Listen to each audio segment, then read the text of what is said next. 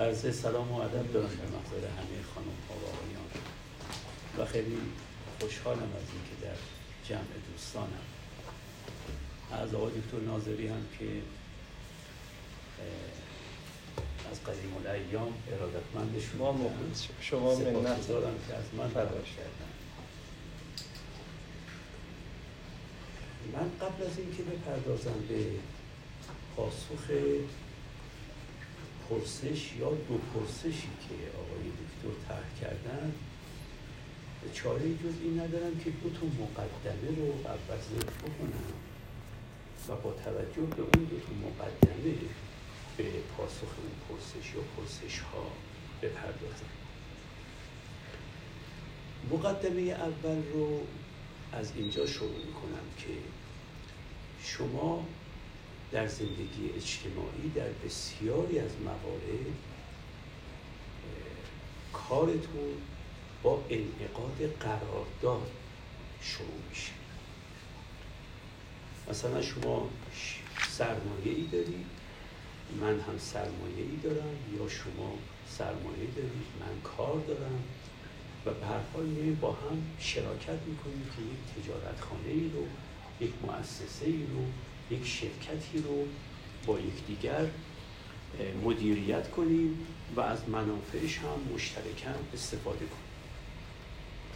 وقتی که من می‌خوام با شما وارد یک قراردادی بشم در یک مؤسسه ای حالا چه مربوط به کشاورزی باشه دامپروری باشه صنعت باشه تجارت باشه خدمات باشه هر کدوم از این پنج قسم فعالیت اقتصادی که ما می‌تونیم داشته باشیم وقتی من می‌خوام با شما شراکت بکنم قراردادی امضا می‌کنم. این قرارداد انتا ماده داره انتا فقره داره فقرات انگانه ای داره که در این انتا فقره این انتا ماده انگار من و شما نسبت به یکدیگر هم وظایفمون رو می‌دونیم و تکالیفمون رو و هم حقوقمون رو می‌دونیم و اختیارات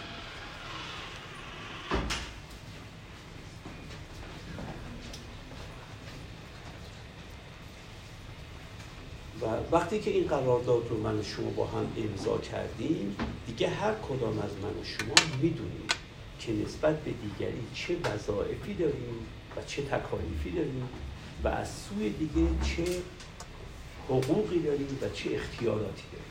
می‌دونیم این که این قرارداد امضا میشه و دارای انتا ماده است دارای انتا فقره است این فقرات می‌دونید چه می‌کنن برای ما؟ سه تا کار خیلی بزرگ برای من انجام میدن. وقتی که من می‌دونم که با پنج ماده یا با هشت ماده یا با ده ماده با شما قرارداد بستم مثلا سه تا کار خیلی مهم انجام میدن این فقرات.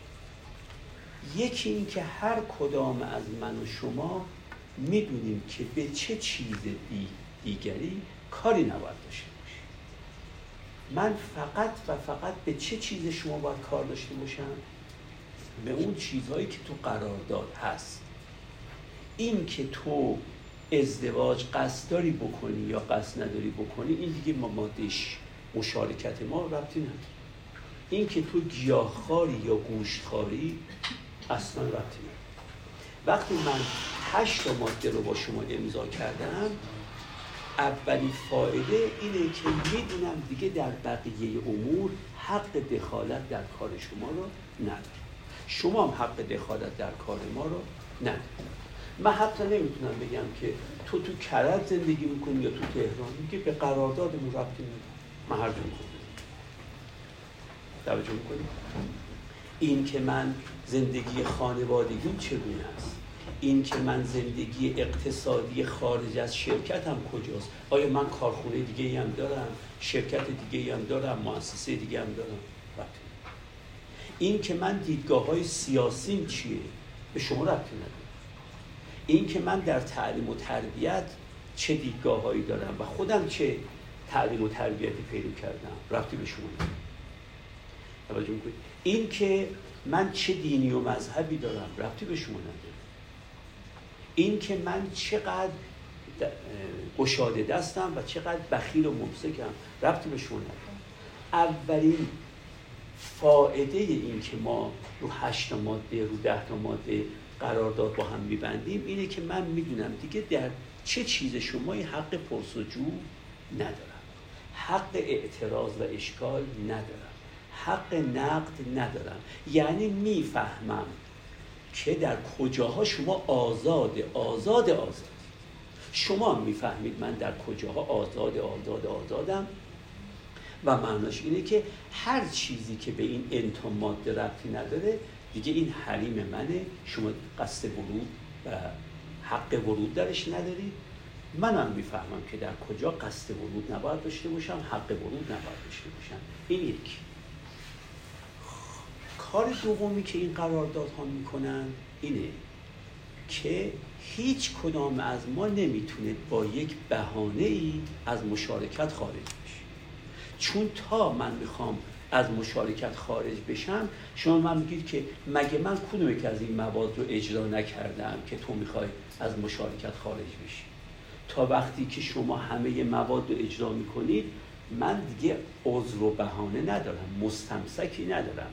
دستاویزی ندارم که بگم حوض کردم که از شرکت برم بیرون. حوض ندارم. اگر یکی از مواد رو شما رعایت نکرده بودید من حق داشتم بگم به استناد اینکه یکی از فقرات رو شما اجرا نمی کنید و بهش متعهد نیستید من می‌خوام شرکت برم بیرون. ولی وقتی همه مواد رو شما اجرا می کنید من دیگه بهانه ندارم دستاویز ندارم که یه روزی بگم که من می‌خوام از شرکت برم بیرون. اینم اثر دومه. اینکه قرارداد موادش مشخص. و اما اثر سومش اینه که شما اگر روزی روزگاری یا من خواستم مشارکت رو به هم بزنم بدون عذاب وجدان به هم بزنم. چرا؟ چون میگم خب ببین دو فقرش رو تو اجرا نکرده بودی. من دیگه هیچ عذاب وجدانی ندارم. هرچی گریه و زاری هم شما بکنید ممکنه به لحاظ عاطفی دلم به حالتون بسوزه. ولی عذاب وجدان ندارم. میگم ببین دو فقرش رو امضا نکرده بودی سه فقره ببخشید اجرا نکرده بودی سه فقرش رو اجرا نکرده بودی میرم بیرون. یعنی اگر به مشارکتم با شما ادامه دادم عذاب وجدان ندارم. اگر من این مشارکت رو قطع کردم عذاب وجدان ندارم. چون اگر دارم به مشارکت ادامه میدم به خاطر اینکه شما مواد رو دارید اجرا می‌کنید. پس عذاب وجدانی در ادامه مشارکت ندارم. و اگرم دارم مشارکت رو ترک می‌کنم به جهت اینه که یکی دو تا از مواد شما اجرا نمی‌کنید بنابراین عذاب وجدان ندارم. شما هم در قبال من همین. بنابراین اگر روزی یک کسی به من گفت که می‌دونید که شریکتون فلان دین و مذهب رو داره من بازم در این که به قرارداد ادامه میدم عذاب وجدان ندارم. چرا؟ چون تو موادمون دیگه دین و مذهب دخالتی نداشت. و شما دارید مواد رو اجرا می‌کنید. من بدون عذاب وجدان به شراکتم ادامه میدم. با اینکه دین من غیر از دین شماست مذهب من غیر از مذهب شماست و به همین ترتیب این سه تا ویژگی رو مواد قرارداد داره. پس ماده مواد قرارداد اولا معلوم می‌کنه که شما چه وظایف و تکالیفی نسبت به من دارید و به همین ترتیب هم چه حقوق و اختیاراتی داره این روشن می‌کنه و وقتی روشن می‌کنه این سه تا کارکردی که گفتم رو داره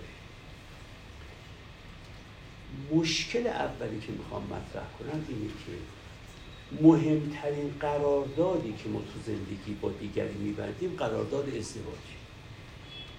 ولی موادش معلوم مشکلی شما هر قراردادی با هر که ببندید موادش مشخصه. ولی قرارداد ازدواج موادش مشخصه. یعنی وقتی من و شما زن و شوهر میشیم با هم چی به عهده گرفته اید شما چی در قبال من که شوهرتونم به عهده گرفته اید؟ من چی در قبال شما که همسر منی به عهده گرفتم؟ مشخص نیست.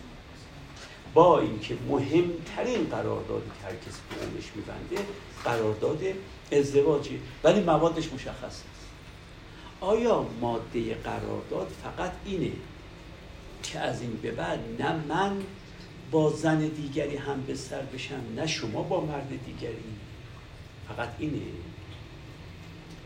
یا علاوه بر این نه من برای رفع مشکلاتم اول باید به شما رو اگر شما از عهده حل مشکل من بر نیامدی من به برادرم رجوع می‌کنم یا به خواهرم رجوع می‌کنم یا به فلان دوستم رجوع می‌کنم. نکنه اینم جز مواد قرارداده.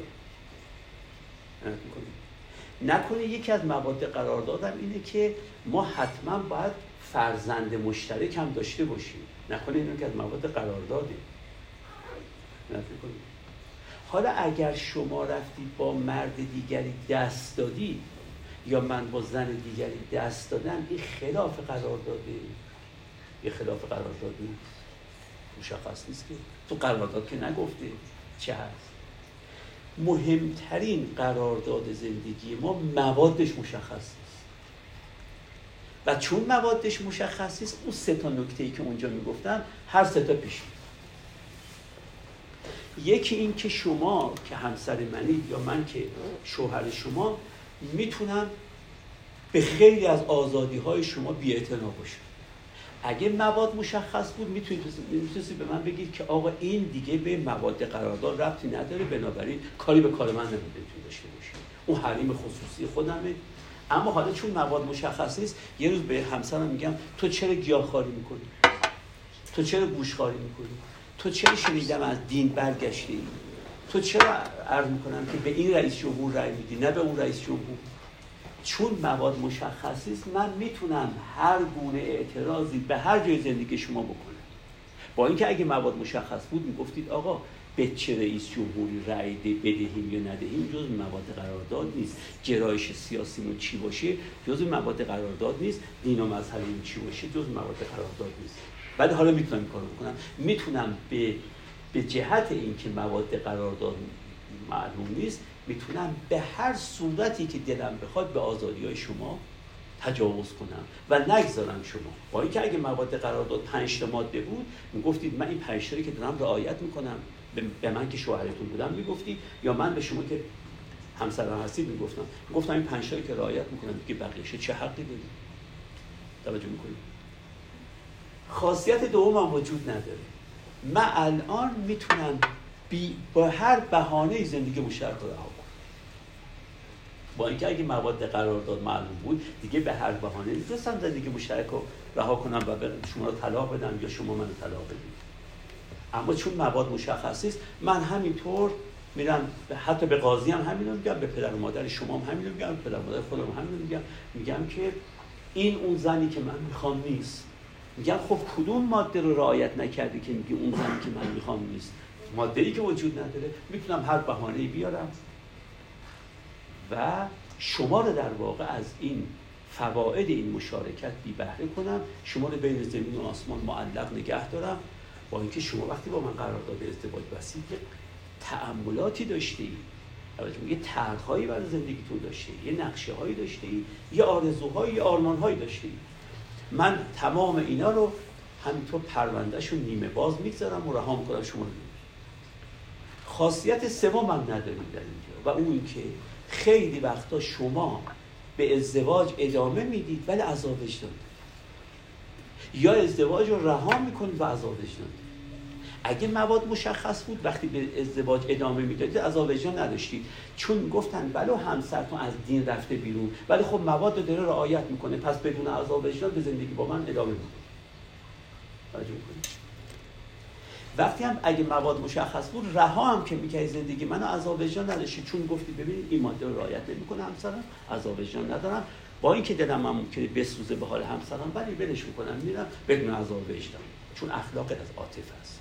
عاطفه دارم نسبت به شما دلم هم میسوزه. اما خب به حال عذاب وجدان ندارم ول می‌کنم اما حالا چه اون وقت که مشارکت دارم با شما و همچنان به زندگی مشترکم با شما ادامه میدم من عذاب وجدان گاهی دارم.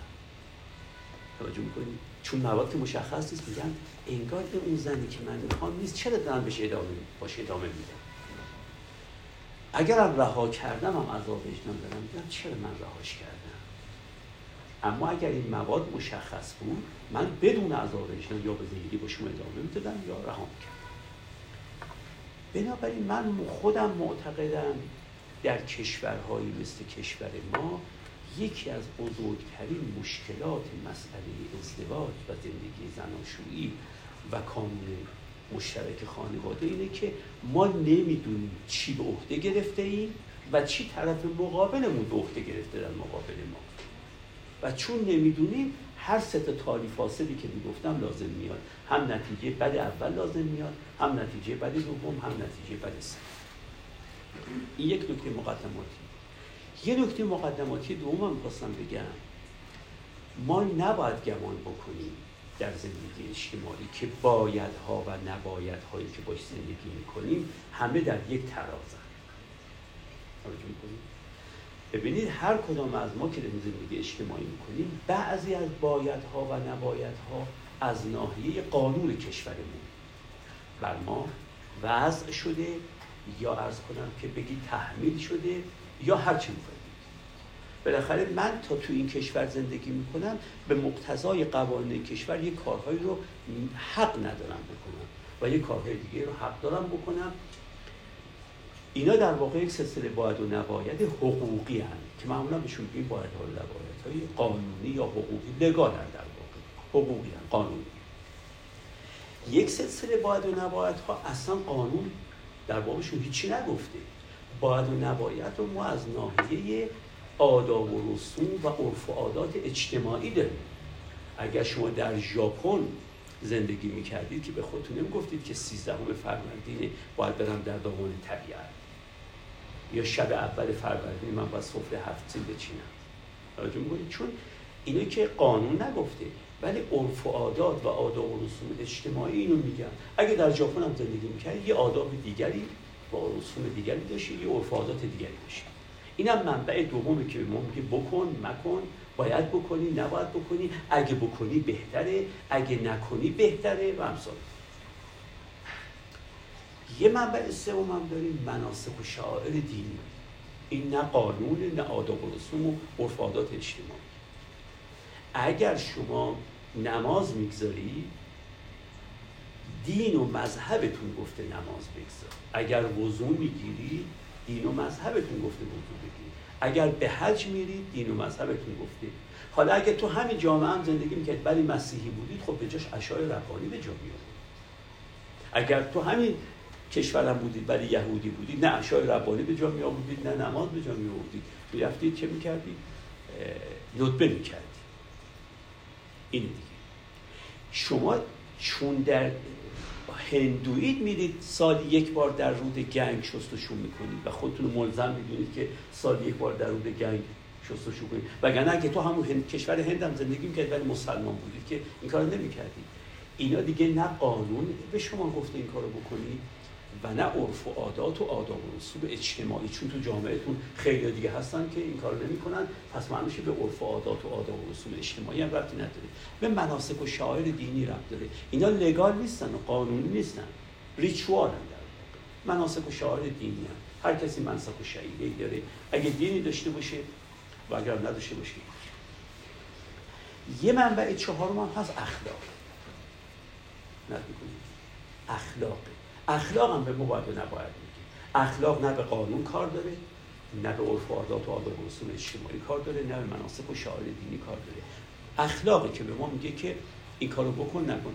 یعنی من وقتی که خودم رو موظف می‌دونم که متواضع باشم خودم موظف می‌دونم که راست بگم خودم موظف می‌دونم که پیمان گسل نباشم.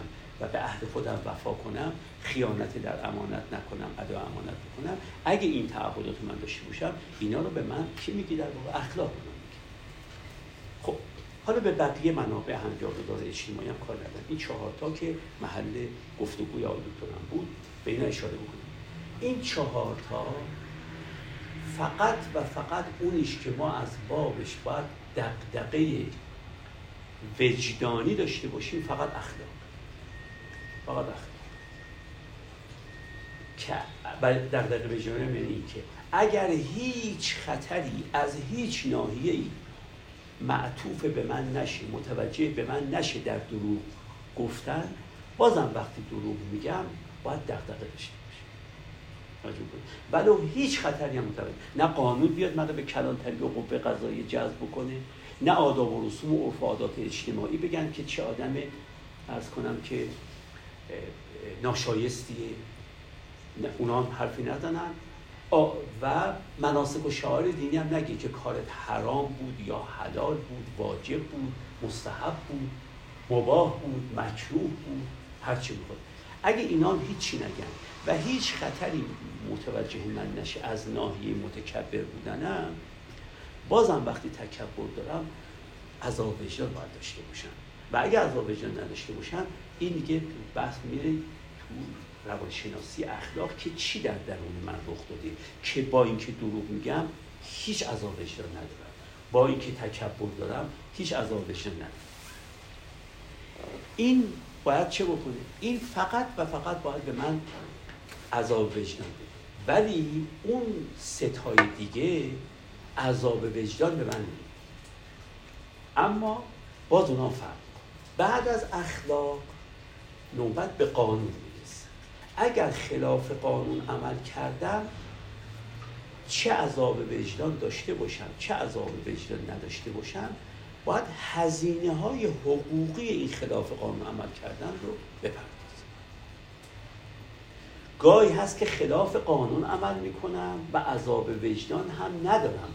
چرا؟ چون اصلا قانون رو قانون عادلانه و اخلاقی نمی‌دونم یه وقت هم هست خلاف قانون عمل می‌کنم و عذاب وجدان هم دارم چون قانون رو اخلاقی می‌دونم عادلانه می‌دونم. ولی چه عذاب وجدان داشته باشم وقتی مخالفت با یک فقره از فقرات قانون می‌کنم و چه عذاب وجدان نداشته باشم باید هزینه های حقوقش رو بپردازم یعنی مسلما جرم مرتکب شدن جرمم جریمه داره باید جریمهش قوه قضایی بر من تعیین می‌کنه پلیس هم موظفه که اون جریمه رو بر من تحمیل کنه. بنابراین وقتی قانون رو مخالفت باش می‌کنم اگر قانونی بوده موافق اخلاق البته عذاب وجدان هم دارم. اگه موافق اخلاق نبوده عذاب وجدان ندارم. ولی باید آماده باشم که هزینه شده اینم دوم سومی یعنی دین و مذهب مناسک و شعائر اون اگر دین و مذهب داری دارید خلاف دین و مذهب عمل می‌کنید اگر مخالفت کردید. ولی اگه دین و مذهب نداری هیچ نه عذاب وجدان داری و نه هزینه باید بپردازی. عذاب وجدان نداری برخلاف وقتی که خلاف اخلاق عمل کرد هزینه هم نباید بپردازی برخلاف وقتی که خلاف قانون عمل کرد یه هزینه آقا باید بپردازی اینجا نه عذاب وجدان داری نه هزینه باید بپردازی. چرا؟ چون اصلا خودتون به دین و مذهبی عقیده نداری اما اگر به دین و مذهب عقیده داشته باشید اون وقت در اینجا شما دارید گویا معصیت می‌کنید اسیان می‌کنید نوعی سرکشی می‌کنید نسبت به بنیانگذار دین و مذهبتون. حالا اگر بنیانگذار دین و مذهبتون رو خدا می‌دونید نسبت به او دارید سرکشی می‌کنید اگر یک انسان خاصی می‌دونید مثل عیسی مثل موسی مثل بودا خود دارید نسبت به او سرکشی می‌کنید و اما چهارمی آداب و رسوم و عرف عادات اجتماعی اینجا اگر شما تخلف ازش کردید. هیچ کنون از تا لازم نمیاد. اما افکار عمومی ممکنه شما رو کیفر یعنی اگر من آدمی باشم که لباس پوشیدنم مثلا با فرض کنم که شلوارک بیام اینجا نه خلاف اخلاق عمل کردم نه خلاف ارز کنم که مناسک و شعار دینی عمل کردم. خلاف قانونم عمل نکردم اما افکار عموم ممکنه کیفری به من بگید یعنی چه؟ یعنی فردا که عرض می‌کنم که می‌خوام بیام با شما شریک بشم میگید من آدمی که اینجوری لباس میپوشه آدمی که اینقدر جلف در لباس پوشیدن جلفه من دوست ندارم تو اداره من رفت آمد بکنی خب یه کیفرهای افکار عمومی. اینجا فقط افکار عمومی. و اگر من قدرت مقاومت در مقابل افکار عمومی در خودم داشته باشم بی هیچ گونه محضوری می‌تونم با آداب و رسوم و عرف عادات اجتماعی مخالفت مگر اینکه نتونم در مقابل افکار عمومی ایستادگی بکنم. خیلی از مصلحان بزرگ اجتماعی در مقابل عرف عادات اجتماعیشون ایستادگی کردن. اصلا اومده بودن که این عرف رو به هم بزنن. اومده بودن که این آداب و رسوم رو به هم بزنن. و ولی چرا می‌تونستن این کار رو بکنن؟ به خاطر اینکه می‌گفتن اینجا فقط هزینهش مقاومت افکار عمومیه. منم در خودم این قوت این قدرت و این صلابت رو می‌دونم که در مقابل افکار عمومی بیستم و بگم که آقا من اصلا به سیزده به در هیچ عقیده ندارم من به سفره هفت هیچ عقیده ندارم هیچ مشکلی هم ندارم. حالا می‌خوام این عرض بکنم که این چهار تا دیدید که قوتشون به یک اندازه نیست. اونی که ما در هر حال اگر انسان در هر حال موظفیم ازش تخطی نکنیم فقط اخلاق. ولی قانون اگه حاضر باشیم حضرش رو بپردازیم میشه تخلف ازش کرد. آداب و رسوم و عرف عادات اجتماعی اگر قادر باشیم با افکار عمومی مبارزه بکنیم و بیستیم در مقابل افکار عمومی و بگیم من اینم هر کی من نمیپسنده مشکل خودشه. می‌تونم با اینم مقابله بکنم. و اگر از قید و بند دین و مذهبم خودم رو رها کردم می‌تونم هیچ کنم از مناسک و شعار دینی رو هم اعتنابش نکنم و هیچ محضوری پیش نمیاد حالا قرازم از این مقدمه دوم این که در مسئله طلاق هم فقط انسان عقلانی فقط و فقط وقتی عذاب وجدان داره که طلاقش اخلاقی نبوده باشه وگرنه اینکه خلاف آداب و رسوم و عادات اجتماعی یا خلاف مناسک و شاعر دینی در صورتی که مناسک و شاعر دینی نداشته باشیم یا خلاف ارز کنم که قانونه اینا چیزی محضور می‌کنه. اگه خلاف قانون هزینه شدی اما طلاق می‌گیرم بدون عذاب بشه مشکل جامعه ما اینه که هم ادامه ازدواج و هم طلاق مردم از اون چیزای دیگهش بیشتر از اخلاقش می‌دونست یعنی حتی به لحاظ حکم اخلاقی هم وجدانش میگه طلاق بگیر. اما می‌خواد با پدرش مخالفت نکرده باشه با مادرش مخالفت نکرده باشه. همکاراش تو اداره یه نگاه دیگه بش نکنن. نمی‌دونم همسایه فلان چیز رو در واقعش نگه. یعنی بیشتر با آداب و رسوم و عرف و عادات اجتماعیمون داریم به زندگیمون ادامه میدیم و نمی‌خوایم طلاق بگیریم مثلا یا طلاق بگیریم هر کدوم. توجه می‌کنیم یا دین و مذهب. اونی که دقدقه اصلی ما انصافا باید باشه به عنوان انسان. اون اخلاق و اتفاقا در میان این چهار تایی هم که اسم فقط اخلاقی که اطلاق و ثبات داره. بقیه هم نسبی هم و هم به میزان نسبی بودنشون بی ثبات. یعنی قانون کشور ما با قانون کشور انگلیس فرق و اینا با قانون کشور ژاپن فرق می‌کنه. ژاپن هم با استرالیا فرق می‌کنه. قوانین فرق می‌کنه. آداب و رسوم و عرف عادات اجتماعی فرق می‌کنن. جامعه به جامعه. ادیان و مذاهب هم که دیگه الا ماشاءالله خودتون می‌دونید که با هم فرق می‌کنن در یک جا گوشت خوک نمیشه خورد در یک جا گوشت گاو نمیشه خورد. توجه می‌کنید در یه جا مثل آین بودا اصلا گوشت نمیشه نه گوشت گاو میشه خورد نه گوشت خوک میشه خورد نه گوشت گوسفند و گاو و شطور میشه خورد. اینا که همه با هم فرق می‌کنن. اونی که اطلاق داره مطلقه و چون مطلقه ثبات داره فقط اخلاق. اخلاق قوانینش فرامکانی فرازمانی حالی فرا اجتماعی فرا فرهنگی فرا تمدنی و فرا تاریخی در تمام طول تاریخ هر انسانی حکم می‌کنه که شکنجه کردن یک انسان فقط به قصد لذت بردن از شکنجه دیدن او کار نادرست. این قید فقط رو گفتم برای اینکه دیگه هیچ چیز شکنجه کردن یک انسان فقط به قصد این که از این نعره کشیدن های او و زرد کشیدن های او من لذت می‌برم این کار خلاف در هر فرهنگی این که شما نوزادی را بکشید به جرمی که گمان می‌کنید پدرش مرتکب شده یا مادرش خلاف اخلاق. حالا چه پدر و مادرش هم جرم واقعا مرتکب شده باشن چه نباشن خلاف اخلاق. حالا این که این این احکام اخلاقی که مطلقا هیچ نسبیتی ندارن و ثبات دارن اینا تعدادش چند تاست؟ خب خودتون می‌بینید که دیگه وارد بحثش نمی‌خوام بشم. 23 تا گفتن 10 تا گفتن 9 تا گفتن. خود من معتقدم سه تا. نه اینکه منی که میگم سه تا اون 23 تا رو قبول ندارم. یا اون که میگه 9 تا 10 تا رو قبول نداره. نه. همه یک چیز میگن. اما مثلا کسی مثل من که میگه ستاست میگه همه اون 23 تا از آبشار این ستا سرازی میشن. و بنابراین این 23 تایی که همه جهان قبول دارن به عنوان احکام و قواعد اخلاقی که تو هیچ فرهنگی تو هیچ تمدنی تو هیچ جامعه ای تو هیچ برهه تاریخی تو هیچ مکانی تو هیچ زمانی تو هیچ وضع در میان ادیان مختلف مذاهب مختلف ایدئولوژی های مختلف ایسم های مختلف کیش های مختلف آین های مختلف مکتب های مختلف مسلک های مختلف مشرب های مختلف مرام های مختلف. در میان همه اینا مشترکه اینا 23 تاست و به این میگیم اخلاق جهان. از بهش میگن اخلاق جهان یعنی گلوباله یا به تعبیر یونیورسال. اینان که مطلقا و اینا رو اگه من باش مخالفت کردم چه تو مسئله طلاق و ازدواج چه هر جای دیگه ای اینجاست که اگه انسان باشم با خودم نمی‌تونم کنار. بیام با خودم دیگه در آشتی نیستم. اگه تو ازدواجم یا تو طلاقم یا تو هر امر دیگری با این 23 تا مخالفت بکنم البته با خودم دیگه در آشتی نیستم. دائما خودم رو سرزنش می‌کنم نکوهش می‌کنم ملامت می‌کنم با خودم کشتی می‌گیرم به خودم توف و می‌کنم. عنایت می‌کنی و نمی‌تونم خلاصه با خودم نزاع نداشته باشم. ولی من قوانین دینی و مذهبی رو احکام و قواعد مناسک شاعری رو مخالفتم اگر باش بکنم. اگه دین مذهب ندارم.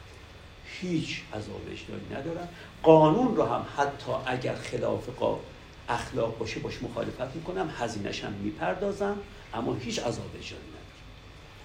و به همین ترتیب و اما مشکل ما اینه که خانوم ها و آقایون در ادامه ازدواجشون یا در طلاقشون تقریبا میشه بگیم که با اون سه تا بیشتر خودشون می‌خوان یه جوری سازگار بکنن. توجه می‌کنید خیلی وقت خود منم خیلی وقت برخوردم که مثلا وقتی فرض کنید کسی میاد برای مشورت پیش من براش روشن می‌کنم که تو اخلاقا هیچ مشکلی نداری طلاق بگیری. اما بلافاصله میگه بله ولی مثلا آقای ملکیان فلان. تا میگه فلان می‌بینم یا مناسک و شعائر دینی رو بهش متوسل میشه یا آداب و رسوم و عرف اجتماعی رو و یا قانون رو. و این به نظر من خطاست.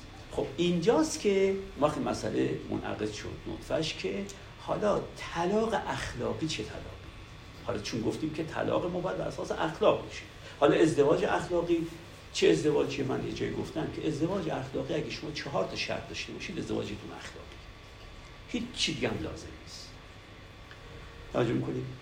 این چهار تا شرط چون بحث من ازدواج اخلاقی نیست فقط اشاره به این چهار تا می‌کنم ولی پردازم به طلاق اخلاق ببینید اگر من با شما وارد رابطه زناشویی بشم اگه چهار تا شرط رو رعایت کنم اول به نظر میاد که این چهار تا شرط خیلی کار آسون می‌کنن. ولی اگه دقت بکنید می‌بینید بسیار بسیار کار دشوارتر از این ازدواج است که ما می‌کنیم با یکدیگر. چهار تا شرط. شرط اول اینه که من وقتی با شما وارد قرارداد میشم وارد قرارداد شدنم با شما نقض قراردادی نباشه که قبلا با زن دیگری بستم. و شما وارد این قرارداد که میشید با من این نقض قراردادی نباشه که قبلا با مرد دیگری داشتیم اگر من قبلا با زن دیگری قرارداد داشتم یا شما قبلا با مرد دیگری قرارداد داشتی وقت من دیگه نمی‌تونم با شما وارد قرارداد بشم. چرا؟ چون وارد قرارداد شدن با شما داره عملا قراردادی که شما با مرد دیگری قبلا داشتید یا قراردادی که من قبلا با زن دیگری داشتم داره نقض می‌کنه. این شرط شرط دوم اینه که من برای اینکه جلب نظر شما را برای ازدواج بکنم. یا جلب نظر شما رو برای این بکنم که دوست دختر من باشی. یا به طور کلی تر بگم قرارداد جلب نظر شما رو بکنم برای اینکه ما بتونیم با هم رابطه عاطفی داشته باشیم. من برای ایجاد این ارز کنم که رابطه عاطفی یا برای حفظ این رابطه عاطفی یا برای عمق بخشیدن به این رابطه عاطفی فریب نداد شما. اگر برای اینکه دلتونه به دست بیارم و بتونم دوست دختر دوست دختر من بشی یا همسر من بخواید بشید یا برای خود ایجاد این ارتباط یا برای حفظ این ارتباط و یا برای عمق بخشیدن به این ارتباط شما رو فریب دادم. این ازدواج من اگه دینم بگه درسته در واقع اخلاق میگه اگه قانونم بگه ازدواج من با شما درسته اخلاق میگه نادرسته آداب و رسوم و عرف و هم بگن ازدواج درسته اخلاقا نادرسته. من نباید برای اینکه ایجاد ارتباط کنم با شما یا حفظ ارتباط کنم یا تعمیق ارتباط بکنم میگه این ستا نباید فریب بدم به شما. و فریب فکر نکنید با زبان صورت می‌گیره. اتفاقا اکثر فریب ها با گفتار صورت نمی‌گیره. با کردار من صورت می‌گیره. فکر نکنید بگم من که دروغ بهتون نگفتم. ببینید من فهمیدم که شما شوهر یا دوست پسر خیلی گشاده دست رو دوست دارید توجه می‌کنید منی که به عمرم به یک گارسون انعام نداده بودم حالا وقتی میرم توی رستوران با شما میرم توی کافتریا با شما یه بار در میرم صد هزار تومن انعام میدم. ببینید حرفی نزدم اما ولی شما رو فریب دادم. یعنی به شما نشون دادم که من یادم دست و دل بازم گشاده دستم.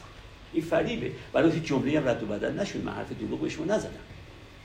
من می‌دونم که شما دوست دارید دوست پسرتون یا همسرتون شوهرتون این خیلی اهل مطالعه باشی هر بار که میام به ملاقات شما دو تا کتاب می‌ذارم زیر بغلمون.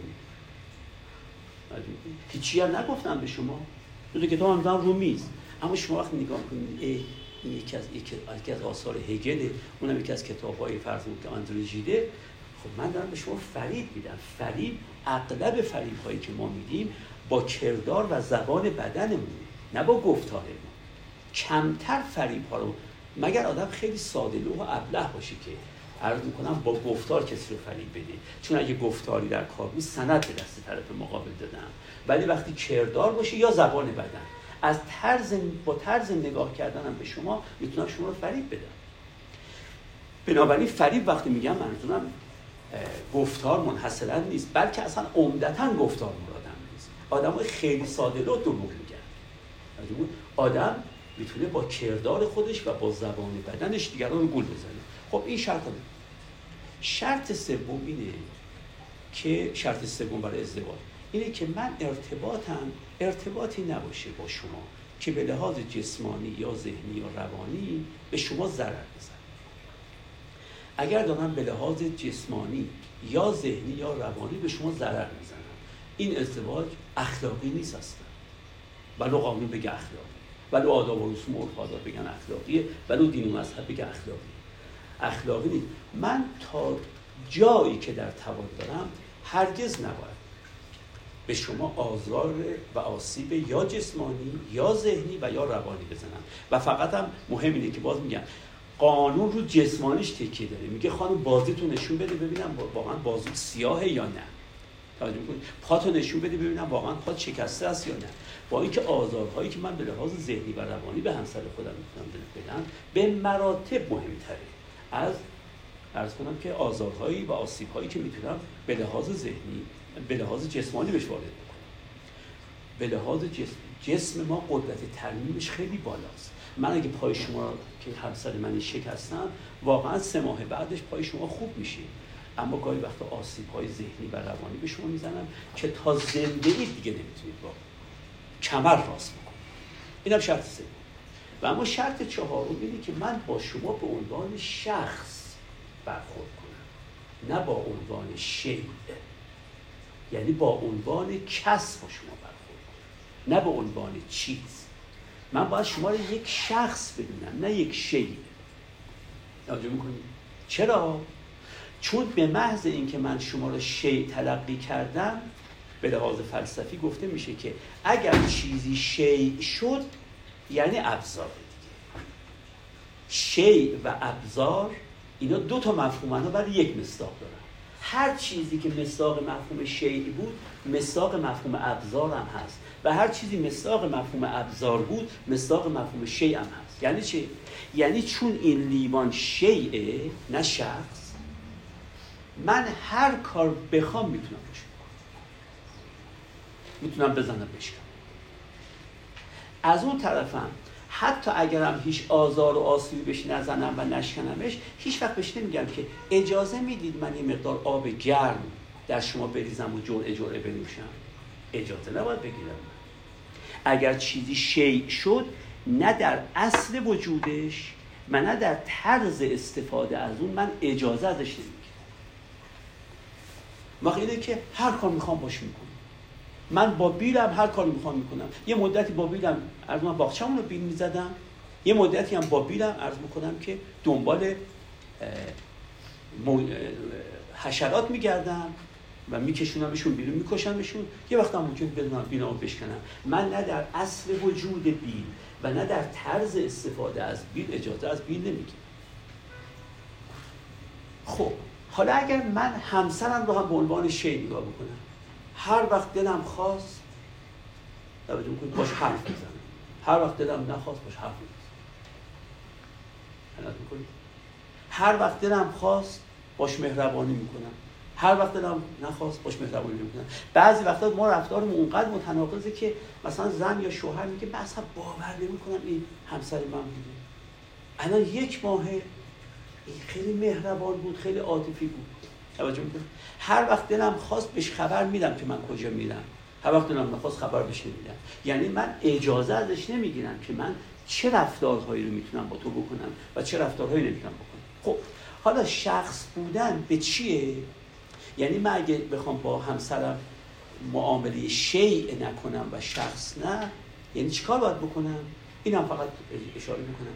اگر من برای شما به عنوان همسرم شما برای همسرتون به عنوان همسرتون اگر در مقام نظر اقلانیتش رو محترم بشمونید و در مقام عمل آزادیش وقت شما باش شخصش می‌دونید او رو انسان من وقتی شما رو انسان می‌دونم که برای اقلانیتتون حرمت قائل در مقام نظر. و در مقام عملا برای آزادیتون. برای اقلانیت یعنی چه؟ یعنی نمی‌تونم بگم که فلانی چون من به خدا معتقدم تو هم باید به خدا معتقد باشی. میگه من عقلم حکم می‌کنه که خدایی وجود نداره. تو نمی‌تونی بگی که چون من به خدا معتقدم تو هم باید به خدا معتقد باشی نه. تو باید نسبت به کاروبار عالم و آدم امیدوار باشی. چرا اینقدر ناامید؟ تو چرا؟ تو چقدر بدبینی یا خوشبینی؟ به تو چرا بدبینی یا خوشبینی؟ در اقلانیت هر کسی باید پاس بدارن حالا راجع به این نکته خواهم. در مقام نظرم آزادی. من تئاتر دوست دارم. شما سینما دوست خب باش. من تئاتر خودم میرم شما سینمای خودتون ببینید من حق ندارم اگر چون من تئاتر دوست دارم تو هم باید بیای تئاتر شما هم حق ندارید من بگید چون شما عرض می‌کنم که سینما دوست دارید من باید با شما بیام سینما. نه. آزادی در مقام عمل و اقلانیت در مقام نظر. این دوتا رو وقتی من رعایت کردم در مورد شما. خب حالا در باب هر دوش میگم. آزادی در مقام عمل گفتم هر چه شما که همسر منی بخواید انجام بدید آزادی. غیر از چی؟ غیر از مواد قرارداد درسته؟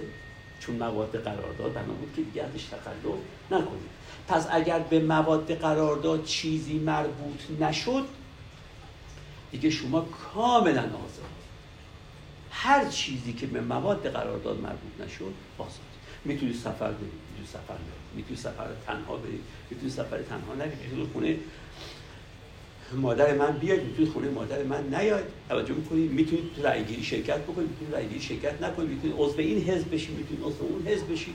هر چیزی که به مواد قرارداد رب نداره. پس آزادی عملی همسر من رو فقط چی محدود می‌کنه؟ اون چند ماده قرارداد هر چیزی که جز اون مواد قرارداد نیست شما آزادی. و اما عقلانیت هم یک نکته راجع به عقلانیت هم بگم عقلانیت نظری. اگر من شما معتقدید الف بس من معتقدم الف ب نیست همسر شما. اگر من با استفاده از نیروهای فقط باوراننده یعنی با استفاده از قدرت استدلال قدرت اقناع تونستم شما معتقد الف بس ولی من معتقدم الف ب نیست. اگه تونستم فقط با استفاده از نیروهای باوراننده یعنی به قوت استدلالی که دارم شما را از الف به چیکار کنم؟ منصرف کنم و بیارم بکشونم به الف به نیست خودم. اینجا منافات با اقلانیت شما رو پاس داشتن نداره. چرا؟ چون بازم از این به بعد اگر معتقدید الف ب نیست بازم به حکم چی؟ معتقد الف ب نیست؟ به حکم عقل خودتون. تا الان به حکم عقل خودتون معتقد بود الف به است؟ حالا من با نیروی استدلال کاری کردم که شما باز به مقتضای عقل خودتون. دارید میگی چی؟ میگید الف بنویس بنابراین من فقط می‌تونم اگر باوری شما دارید که می‌خواید عوض کنید می‌خوام عوض کنم یا من باوری دارم که شما می‌خواید عوض کنید از نیروهای باوراننده می‌تونم استفاده کنم. یعنی از قدرت استدلال منطقی و از قدرت گفتگوی عقلانی می‌تونم استفاده کنم. اما از دو تا نیروی دیگه نمی‌تونم استفاده کنم. چون باز اگر از اون دو تا نیروی دیگه استفاده کردم برای تغییر عقلانیت شما توجه می‌کنید؟ اونجا دیگه باز عقلانیت شما پاس نداشتن. یکی این که از نیروهای انگیزاننده استفاده یعنی از نیروهای تشویق کننده. بگم اگر تو به این معتقد شدی یه خونه می‌خرم. اگر به این معتقد شدی یه سفر خارجی میری اگر به این معتقد شدی فلان امتیاز بدیدم اینجا من از نیروی باوراننده استفاده نکردم. از نیروی انگیزاننده استفاده کردم یعنی بر شما انگیزه ایجاد کردم. می‌کنید؟ عقیدتون هنوز عوض نشده ها ولی به خاطر اینکه اون از نیروی انگیزاننده استفاده کردم به خاطر اون پاداشه ای که می‌خوام بهتون بدم شما میاد از این به بعد اظهار می‌کنید که فلان الف بنویس یه وقتم از نیروهای وادارنده وادارنده استفاده می‌کنم می‌کنید؟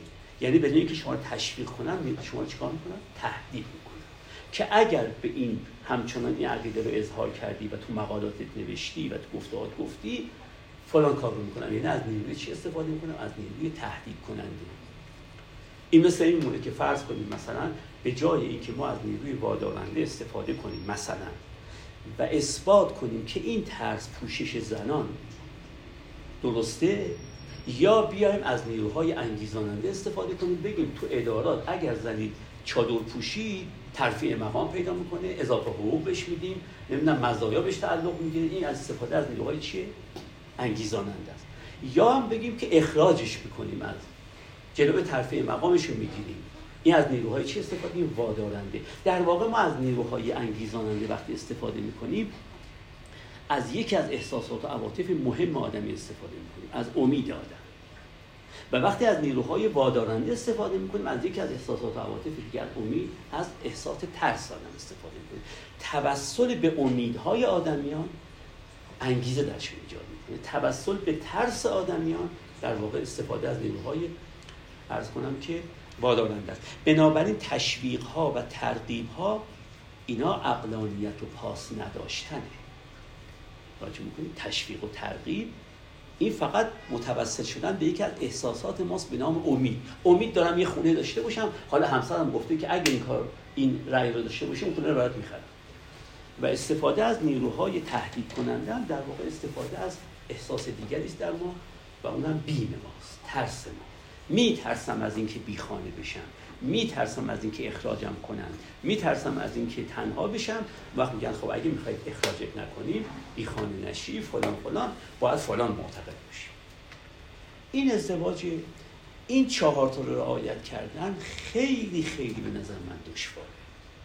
و اصلا به این سادگی ها نیست. و از این نظر خیلی از این ازدواج هایی که آداب و رسوم و افادات اجتماعی میگن درسته قانون میگه درسته و مناسب و شعار دینی هم میگن درسته اخلاقی نیست. خب حالا یه ازدواج اخلاقی بود. حالا طلاق اخلاقی بود. ببینید طلاق اخلاقی کی اخلاقیتی در طلاق وجود داره کی وقتی من طلاق می‌دهم یا طلاق می‌گیرم می‌تونم عذاب وجدان نداشته باشم. و بگم که من بدون عذاب وجدان طلاق می‌گیرم یا طلاق میدم. و بقیه هم هرچی می‌خوان ادیان هرچی می‌خوان بگن من مناسب و شاعران هرچی می‌خوان بگن. قانون هم هرچی می‌خواد بگه. قانون هم هزینهشو می‌پردازن. ولی بدون عذاب وجدان طلاقمون میدم یا طلاق میدم یکی وقتیه که طرف مقابل من یکی از مواد ازدواج رعایت نمی‌کنه. تخلف ازش تخلف ازش اما این وقتی مورد پیدا می‌کنه که ما بدونیم مواد چیاست؟ و گفتن این مشکلی است که اینجا پیش میاد. که مواد من نمی‌دونم چیاست. توجه می‌کنی؟ نمی‌دونم. یک مثلا شما در کشورهای اسکاندیناوی زن فقط به بستر نباید بره با مرد دیگه. وگرنه هر کاری دیگری با مرد دیگری بکنه خلاف قرارداد ازدواجش با شوهرش نیست. می‌تونن سفر هم با هم برن می‌تونن کافتریا هم برن سینما هم با هم برن تئاتر هم برن. فقط به بستر نباید اگه به بستر رفت دیگه داره خلاف قرارداد ازدواجش هم اما تو بخش بزرگی از جهان اگه زن با یه مرد دیگه فقط دستم بده خلاف قرارداد میشه. و این گفتم این هم مشکلی ده وجود داره که ما نمی‌دونیم مواد قراردادمون چی هست و رو چی توافق می‌کنیم؟ نه به طور کلی می‌دونیم نه اینکه نه حالا به طور کلی هم نمی‌دونیم. واقعا من با زن خودم بدونم که چه موادی رو امضا کردم. خب پس مورد اول که من باید بدون اینکه عذاب داشته باشم طلاق بگیرم یا طلاق بدم وقتی که می‌بینم یک از مواد یا دو تا از مواد یا سه تا از مواد قرارداد نقض میشه. نقض میشه. یعنی عملا زیر پا گذاشته میشه. این یک. شرط دوم اینه که نه مواد نقض نمیشه. اما من من به عنوان یکی از طرفین ازدواج می‌بینم چیزهایی از طرف مقابل کشف کرده از ویژگی های شخصیتی و منشیش که دیگه برای من شریک ماندن با این شخص دیگه برای من درد و رنج آوره. یعنی واقعا روح هم دستخوش سایش و فرسایش داره میشه. مواد قراردادم رعایت می‌کنه طرف. اینم اخلاقی. دیگه من نمی‌تونم با این شخص زندگی بکنم. نمی‌تونم هم بستر بشم. نمی‌تونم زیر یک سقف زندگی بکنم. چرا؟ چون چیزهای قبلا بر من مکشوف نبود. ولی الان مکشوف شده از و گاهی وقتا دید این چیز که مکشوف میشه مثلا یک بیماری روانی جدی طرف قبلا نمی‌دونستم همسر بیماری روانی داره. بیماری عصبی خیلی مفرطی داره. ولی الان می‌بینم که داره این اینم مورد دوم. در این مورد دوم دو تا نکته وجود داره. همه آدم از منظر اخلاق میگم من به هیچ چیز دیگه کار یکی اینکه اگر بشود اون امری که مکشوف شده رو درمان کرد شفقت اقتضا می‌کنه که آدم طلاق نده طرف مقابل. اگه من در زنم یک بیماری عصبی بیماری روانی یا یک عادت زشت رفتاری دیدم. اگه بتونم که قبلا برای مکشوف نبوده. اگه قبلا مکشوف بوده که اصلا حق ندارم طلاق چون قبلا می‌دونستی که اینجوره. برای مکشوف شده. در این گونه موارد اگر بتونم درمان کنم همسرم رو همسرم بتونه منو درمان بکنه شفقت که رتبه دوم اخلاقه. چون دوستان می‌دونن که اخلاق سه رتبه داره. به اولش عدالته رتبه دوم بالاتر شفقته و رتبه سومش عشق. شفقت که مرحله دوم اقتضا می‌کنه که من درمان کنم طرف مقابل. و بنابراین اخلاق شفقت میگه اگر درمان کنی بهتر از اینه که ترک کنی زندگی این نکته اوله. اما نکته دوم اینه که چون تو ترک کننده ای باید هزینه های قابل جبران این ترک را به طرف مقابلت بپرداز. هزینه که میگم مثلا مادی فقط نیست. هر گونه هزینه ای اگه قابل جبرانه چون خیلی هزینه ها که قابل جبران نیست منم در وسعم نیست. به آسمان بدم به زمین بیام خودم به در و دیوار بکوبم به آب و آتش بزنم نمی‌تونم جبران کنم این هزینه رو. اما اگه هزینه های قابل جبرانی هست چون دارم من قرارداد رو فسخ می‌کنم من دارم قرارداد رو رها می‌کنم باید هزینه هاشو به طرف مقابل تا اونجایی که وجدان اخلاقی میگه این هزینه ها قابل پرداخت. این مورد دومم موردیه که ارز کنم که مجازه. اما مورد سومی که مجازه اینه. و این مورد سوم خیلی در جامعه ما وجود پیدا می‌کنه ولی به بدتری نه باشه. و اون مورد سوم اینه که من عاشق شما بودم که با شما ازدواج کردم. اما عشق به تعبیر فلسفی یک نسبته که بین دو تا برقرار میشه.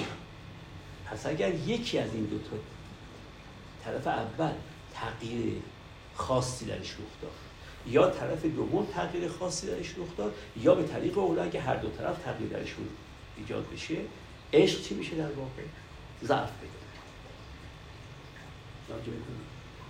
یعنی روز اول ممکنه من با کمال صداقت به تعبیر کاتولیکا گفتم که در عرض کنم که سلامت و بیماری در فقر و قنا در شهرت و گمنامی با تو خواهم بود. واقعا به صداقت گفتم.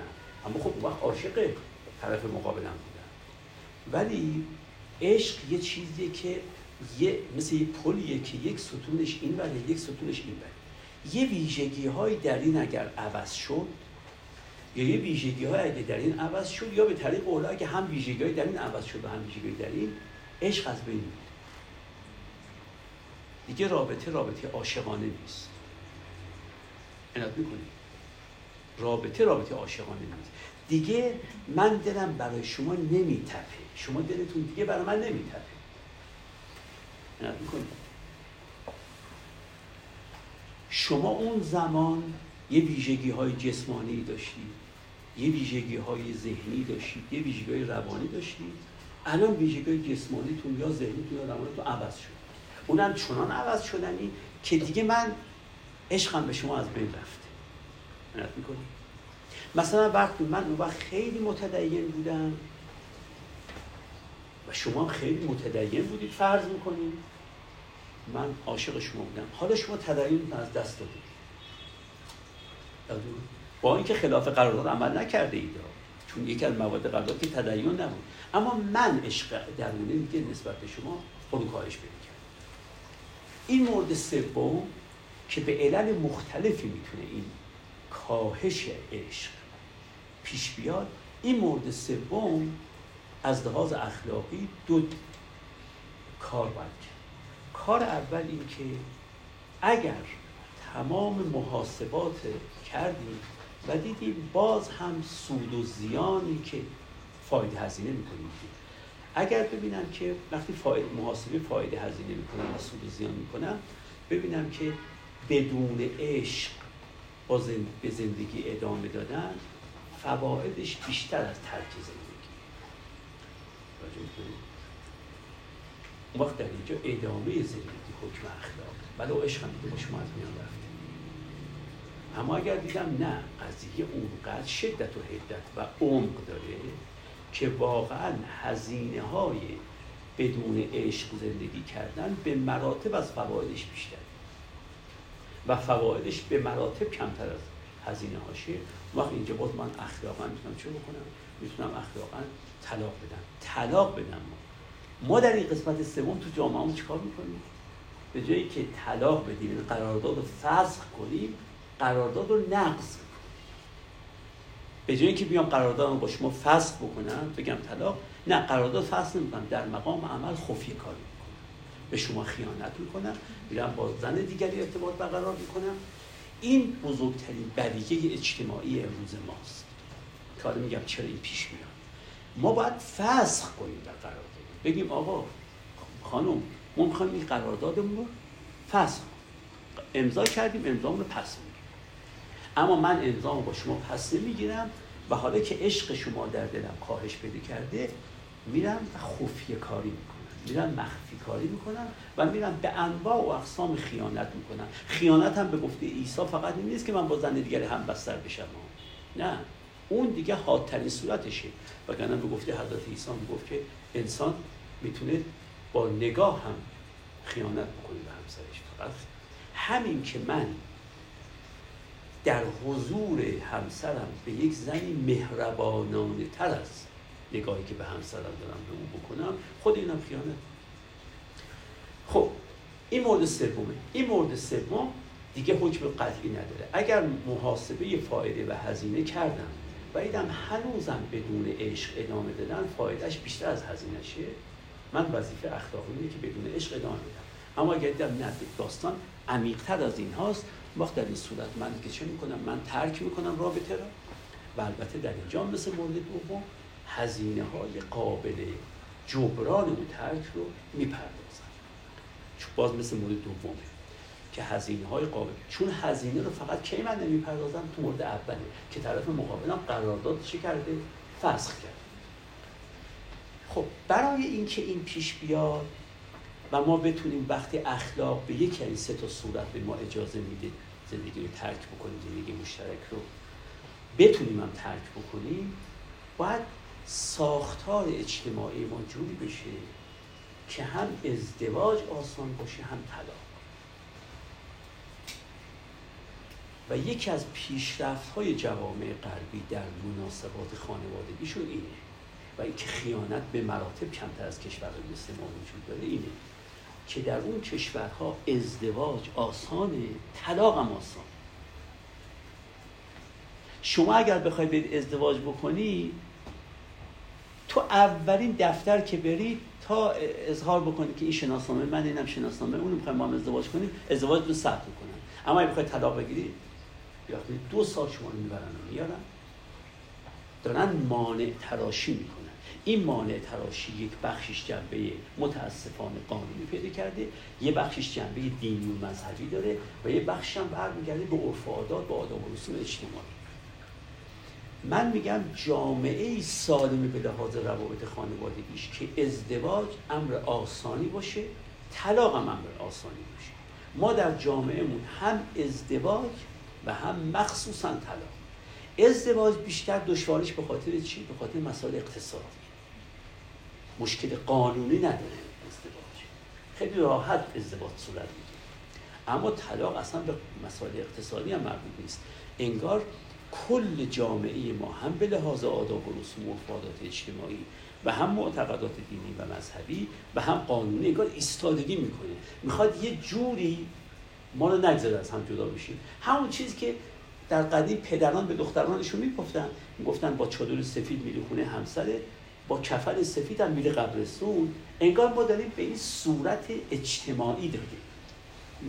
و اینه که خب خیلی از کسانی که اخلاقا به یکی از سه صورت که گفتم حق دارن طلاق بگیرن ولی طلاق نمی‌گیرن به خاطر که از مقاومت افکار عمومی میترسن و از عرض می‌کنم که مناسک و شعار دینی میترسن از قانون واهمه دارن. با اینکه من فکر می‌کنم برای اینکه خیانت کم بشه و برای اینکه آدما مجبور نباشن به یه رابطه سایشی فرسایشی یه عمر ادامه بدن به طرف مقابلشون و برای اینکه بتونن فقط پاسدار وجدان اخلاقیشون باشن نه پاسدار چیز دیگری. باید هم ازدواج از هر جهت آسان باشه در یک جامعه و هم طلاق. این در باب اون قسمت اول که چه طلاقی؟ طلاق اخلاقی. خب در همین بحث فکر می‌کنم سوال دوم دکترم تا حدی جواب میشه و اون که اخلاق طلاق چیه؟ تا الان گفتیم چه طلاقی اخلاقی؟ الان اخلاق طلاق چه هست؟ اخلاق طلاق چیه؟ خب اینم من یک خیلی مختصر بگم خیلی خستت کردم ببینید هر امری در زندگی چه خورد چه کلام چه ریز چه درشت چه مهم چه بی اهمیت چه پر اهمیت دو تا چیز می‌خواد. یکی آداب یکی اخلاق. توجه می‌کنید؟ مثلا شما معلم. استادی دانشگاهی معلم دبیرستانی دبیرستانی هرچی. تدریس می‌کنید تدریس دو چیز لازم داره. یکی آداب تدریس یکی اخلاق تدریس. آداب تدریس چیه؟ آداب تدریس اون چیزهایی است که اگر رعایت بشه تدریس به هدف خودش می‌رسه. هدف تدریس چیه؟ هدف تدریس اینه که دانش معلم انتقال پیدا کنه به ذهن متعلم به ذهن شاگرد. استاد بتونه آنچه را می‌دونه انتقال بده به چی؟ انتقال بده به دانشجوی خودش. هر رفتاری عنایت می‌کنید اهم از کردار و گفتار و زبان بدن. وقتی میگم رفتار اهم از کردار گفتار و زبان بدن. هر رفتاری که این هدف رو کمک بکنه به برآورده شدنش اینو بهش میگن آداب تدریس. آداب تعلیم. مثلا اگر بخوام آداب تعلیم رو رعایت کنم که اینه که معلوماتم رو به شما افزایش بدم به شما انتقال بدم یکی از آدابش می‌دونید اینه که حرفام واضح باشه قموز نداشته باشه حرفام ابهام نداشته باشه. حرفام ایهام نداشته باشه. اگه حرف من قموز یا ابهام یا ایهام داشته باشه در این که به ذهن شما انتقال پیدا کنه مشکل پیدا می‌کنه. توجه می‌کنید این. یکی این که صدام باید بلند باشه. من نمی‌تونم وقتی که یک کلاسی هست 400 نفر نمی‌تونم زمزمه کنم. این با, اخ... با آداب تدریس مناسبت. توجه با آداب تدریس سوم من نباید کاری بکنم که ذهن ارز کنم که دانشجویان من دائما از این نکته به این نکته بپره باید سوار یک ریلشون بکنم بویا سوار یک قطارشون بکنم. بگم تو این جلسه در این ایستگاه سوارتون کردم تو اون ایستگاه پیادتون می‌کنم جلسه آینده همون ایستگاه میاییم و می‌بینیم. روی یک ریل باید سخن بگم. اگه پریشان سخن بگم از این شاخه به اون شاخه بپرم. عنایت می‌کنید و یک نوع هرزگردی گفتاری داشته باشم خب قرض حاصل نمیاد اینا چیه در واقع؟ اینا آداب تدریس. یعنی چیزایی است که اگر رعایت نکنیم تدریس به مقصود خودش نمی‌رسه به هدف خودش نمی‌رسه. اما این سه دوم وجود داره به اخلاق تدریس. اخلاق تدریس دیگه کاری به به مقصود رسیدن یا نرسیدن نداره. میگه چجوری تدریس کنم که در ضمن تدریس ضوابط اخلاقی رو رعایت باشه چون میشه آدم به مقصود تدریس برسه ولی بدون رعایت ضوابط اخلاقی پس من چیکار بکنم که تو ضمن تدریسم اخلاق رو هم رعایت کرده باشم؟ نت می‌کنید اگه بخوام اخلاق رعایت کرده باشم معناش اینه که چه تدریسم موفق بشه یعنی تو آدابم قدین توفیق باشه کارم و چه موفق نشه ولی لاقل می‌خوام احکام و قواعد اخلاقی رو رعایت کنم. وقتی اینجاست که با دانشجویانم باید رفتارم عادلانه باشه رفتارم مشفقانه باشه حتی در حالتهای خیلی بالاش رفتارم باید عاشقانه باشه.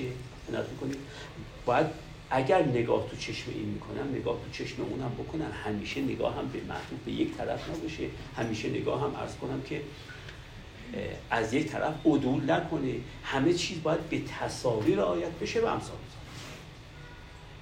اینا میشه در واقع چی اخلاق حالا بنابراین در هر کاری شما چهار تا احتمال دارید. در اون کار موفق بشی قواعد اخلاقی رو هم رعایت کرده باشید موفق نشید ولی قواعد اخلاقی رو رعایت کرده باشید موفق بشید ولی قواعد اخلاقی رو رعایت نکرده باشید نه موفق بشید نه قواعد اخلاقی رو رعایت کرده باشید. هر چهارتاش در هر کاری بکنید پزشک هم همینجوره یه اخ... آداب پزشکی داریم یه اخلاق پزشکی. همه جا همینجور هر عملی اولا انجام می‌گیره برای اینکه به هدف برسه پس باید یه کارایی بکنیم که به هدف رسیدن تسریع بشه و تأمین بشه و تضمین بشه. یکی همی که نمی‌خوایم به هر قیمتی هم به هدف برسیم. می‌خوایم ضوابط اخلاقی رو هم رعایت کرده باشیم. این رو. حالا بر این اساس هم ازدواج و هم طلاق یه آدابی دارن یه اخلاقی ما در باب آداب ازدواج الان سخنی نگفتم باشیم. ولی راجع به اخلاقش گفتم. اخلاق چند تا شرط داشت در باب؟ چهار تا شرط. حالا در باب طلاق هم راجع به آداب طلاق نمی‌خوام حرف بزنم. راجع به اخلاق طلاق می‌خواستم صحبت بکنم. توجه می‌کنیم که اخلاق طلاق چی؟ خب اخلاق طلاق رو بخوام اگه بخوام در یک چیز بگم چهار تا نکته تو طلاق مهمه. وقتی می‌خوام طلاق بدم چجوری اخلاقی طلاق بدم؟ نکته اول این که وقتی می‌خوام طلاق بدم چنان طلاق ندم که گویا همه تقصیرها معطوف که طرف مقابل.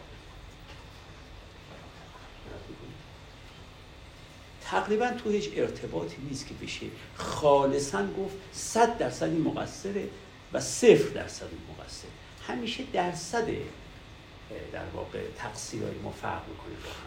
اینجور جوری من رو باید رفتار بکنم که یا به خود طرف یا به دیگران تفهیم کنم که تو بودی مقصر مطلق. نه. هیچ وقت تقریبا کسی مقصر مطلق نیست هیچ وقت هم کسی بی تقصیر مطلق نیست. من واقعا در این جهت با داستایوفسکی و با کامو خیلی موافقت دارم که هم داستایوفسکی و هم کامو هر دوشون تو آثارشون می‌خواستن به ما نشون بدن که بی تقصیر بی تقصیر نداره. مقصر مقصرم درصد تقصیر و بی با هم متفاوته. شما 90 درصد بی تقصیری 10 درصد مقصری من 90 درصد مقصرم 10 درصد بی تقصیر بنابراین اخلاقش یکیش اینه که ما نه به خود او بگیم و تفهیم کنیم. چون اگه بهش تفهیم کردیم و باورش شد خودش بعدها هزار مشکل با خودش داره. من که طلاقش دادم ولی هزار مشکل با خودش داره. پس نکته اول اینه که من بپذیرم که هر دوی ما در عرض می‌کنم که این جریان مقصر بوده. درجه تقصیرمون البته با هم متفاوته. این یک. دوم اینکه من باید طرف مقابلم را جز در مواردی که ضرورت داره برای دیگران افشا نکنم. این که حالا که طلاق دادم تو هر مجلس محفلی بنشینم بگم ای آخه اینجوری هم بود و اونجوری هم بود و اینجوری هم بود ببینید هر چیزی که تو میگی اگه واقعیت هم داشته نتیجهش این بوده که به طلاق انجام دیگه بعد از طلاق چرا هید داری؟ به تعبیر دیگری اگر درست رفتار کرده اید و کارتون به طلاق انجام میده دیگه آنچه درباره همسرتون می‌دونید نتیجهش اون طلاقه بوده. دیگه بعد چرا شما باید یک انسان دیگری را دائما در معرض نقد دیگران قرار در معرض عیبجویی دیگران زبان دیگران نسبت بهش دراز کنید. و او رو تحقیر کنید در پیش دیگران. یا استهزا کنید در پیش دیگران یا توهین و اهانت کنید در پیش دیگران. چه دلیلی دارید به زبان ساده شما که زن من نیستید من حق ندارم آبروتون ببرم. حالا جرم شما اینه که 20 سالم زن من بوده ای. حالا بعد از 20 سال حق دارم هر کار با شما بکنم. اصلا تو که هیچ خدمتی به من نکرده بودی من حق ندارم تو یا توهین و اهانت بهت بکنم یا تحقیر یا استهزا. این ستاره حق ندارم تو بکنم. با اینکه هیچ عرض می‌کنم که طلبی هم از من نداره و حالا چون تو زن من بودی و 20 سالم خدمت به من کرده ای حالا من مجوز پیدا می‌کنم که تو رو توهین و اهانت بهت بکنم یا تحقیر کنم یا استهزا. وقتی این سه تا صورت بگیره دیگران هم زبانشون نسبت به همسر من دراز میشه. و این بعد از این امنیت اجتماعیش از دست میده. توجه مثلا هر جا حرف می‌زنه میگن این شوهرش می‌گفت که این دروغگوه حالا یه وقتی دروغ به شما گفته ممکنه همسر من عرض می‌کنم ممکنه یه وقتی دروغ به من بگه. من ممکنه یه دروغ به همسرم بگم. ولی وقتی میگم دروغ بود این دیگه اساسا اقتدار معنوی و نفوذ کلامش هم از دست میده. میگن آقا ایشون شوهرش هم میگه که اصلا دروغگو بود که من طلاقش دادم یعنی اساسا من دارم او رو از هر گونه سلاح اجتماعی آری دیگه مجهز نیست در حضور در هیچ مجلس و محفلی در حضور در هیچ مؤسسه و شرکتی هیچ نهادی این هم نکته دوم. نکته سومی که وجود داره اینه که وقتی ازدواج با کسی قطع میشه معناش این نیست که همه روابط قطع شده. و بنابراین اگه طرف مقابل می‌خواد با من دوست باشه توجه می‌کنید من نباید دل کنم. اگه می‌خواد با من همکار باشه من نباید دل کنم. این منطق نداره که من وقتی با زنم ازدواج می‌کنم زنم که مشاور شرکتم بوده فوری اخراج میشه فرد بازی می‌کنی؟